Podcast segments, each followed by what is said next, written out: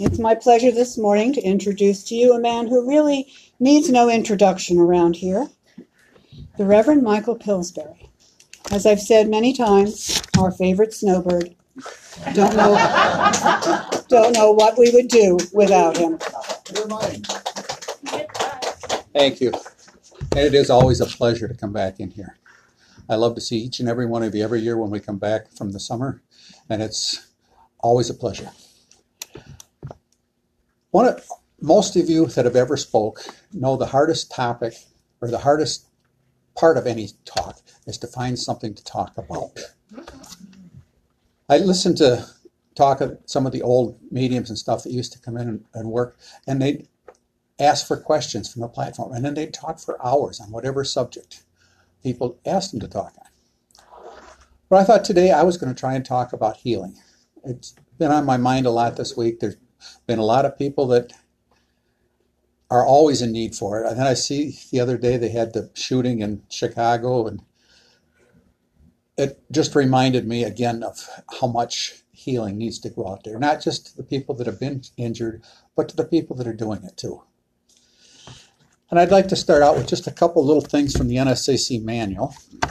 It's always good to start out with definitions. Then we know where to go from there. And the NSA manual, NSAC manual's definition of a spiritualist healer is one who either through one's own inherent powers or through mediumship is able to impart vital curative force to pathological conditions. It's a pretty simple definition for it, but it encompasses so much. And I don't think any of us realize it until you start doing the healing how much we ourselves put into it, but it is very important that we all put our own share in.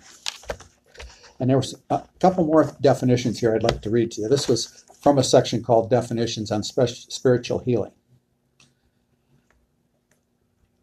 And it is the sense of this convention that spiritual, spiritual healing is a gift possessed by certain spiritualist mediums, and that this gift is exercised by and through the direct, direction and influence of excarnate spiritual beings for the relief, cure, and healing of both mental and physical diseases of mankind.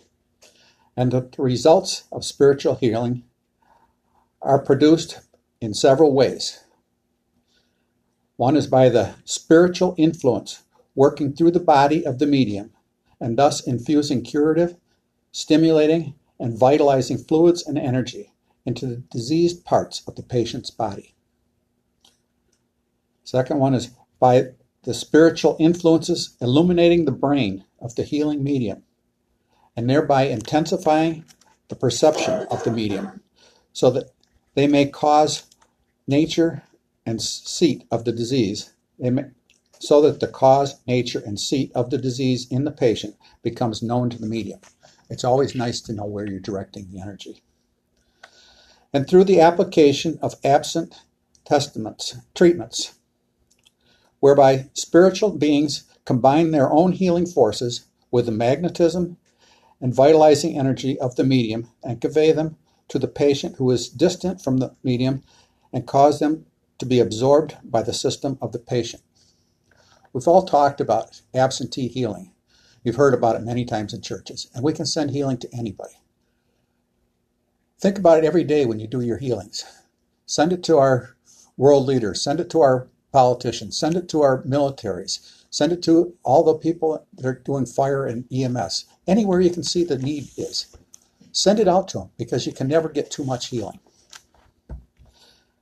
And there was just a couple little other sections here I'd like to read.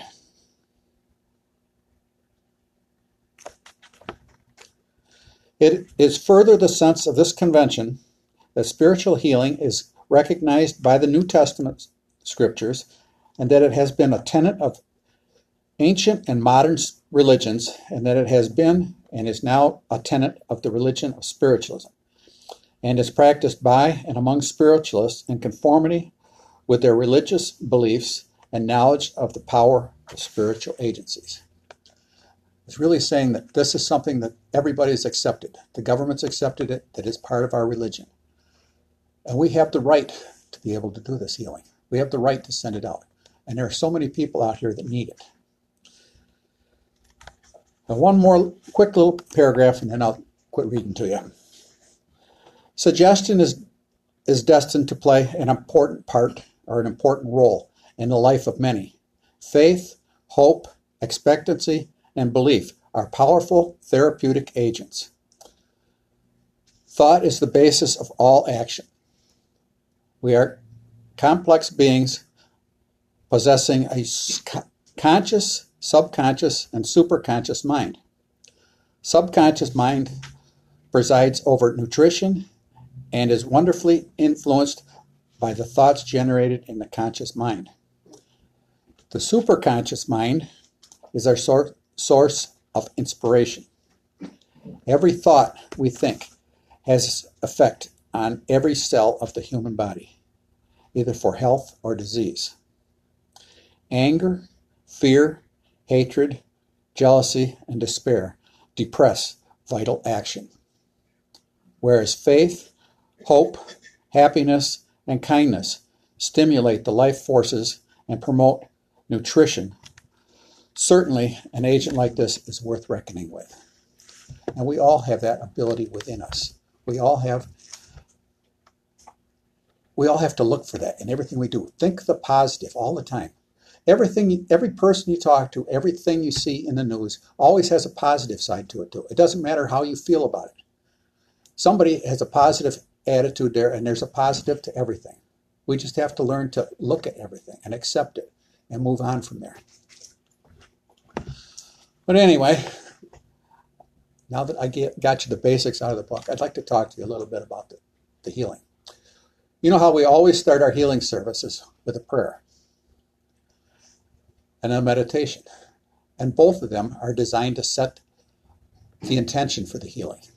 When you say a prayer, you're opening yourself up to God and to infinite intelligence, all the spirits out there, and telling Here, come on in, help me, help me. I'm open. I'm willing to do your work. I want to work with you. Please come in. And then as you start healing, start thinking about where the healing is going. We all have a little bit of mediumship in us. Every single person, every single person has healing in them. When you sit down with that person, let your energy flow with theirs. Let it mix with theirs. And as you do, you can feel where the energy needs to go. Are they having problem with their back? Are they having problems with a knee? Are they having problems breathing? Whatever you sense is probably where the problem is. And just send that healing directly to that source. You can send it to the whole body, but send it to that source in particular because somebody needs it. Somebody needs some help. It's also important that we know that we can send that healing out to everybody. Your brother out in San Francisco's got a heart problem, or your sister in, in Timbuktu's got problems with their bladder, or whatever the situation, any of it, we can send healing to them. They don't have to be aware of that you're sending it, but if they do, they're a lot more open to it. The healing is a lot easier for somebody to receive if they're open to uh, receiving it, if they want to receive it. I can't tell you how many times I've sent healing out to people and it seemed like they never got it. And you talk to them a little bit about it. You tell them that I'm trying to send healing to you. And all of a sudden they'll tell you next time you see you, well, I feel a little better this time. Something's going on different with me. They may not know it was you, and it doesn't matter whether they know it was you or not. They need to know that that somebody is trying to look out for them, somebody's trying to help them. We all need a little bit of that touch from mankind to know that somebody cares. How many times have we gone through life and we've had problems in our life and everything seems to be caving in around us and somebody just comes up and says, how you doing? They put an arm around you and the healing from that is just unbelievable, isn't it? It's something you really needed at that time. And we all have it. Okay. There were a couple other subjects I talked with my wife about. Refresh my memory, would you?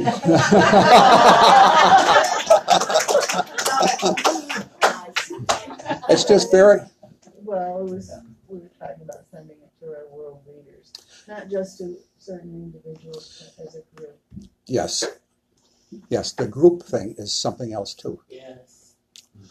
Every one of us has a certain amount of healing power that we send out. But when we talk as a group, when we get together and we all sit and meditate for a certain subject, to certain person, certain situation, it has much more power than any of us can do it alone. You could sit there all day long, long and send healing to something or some situation or some person, and it really won't do anything.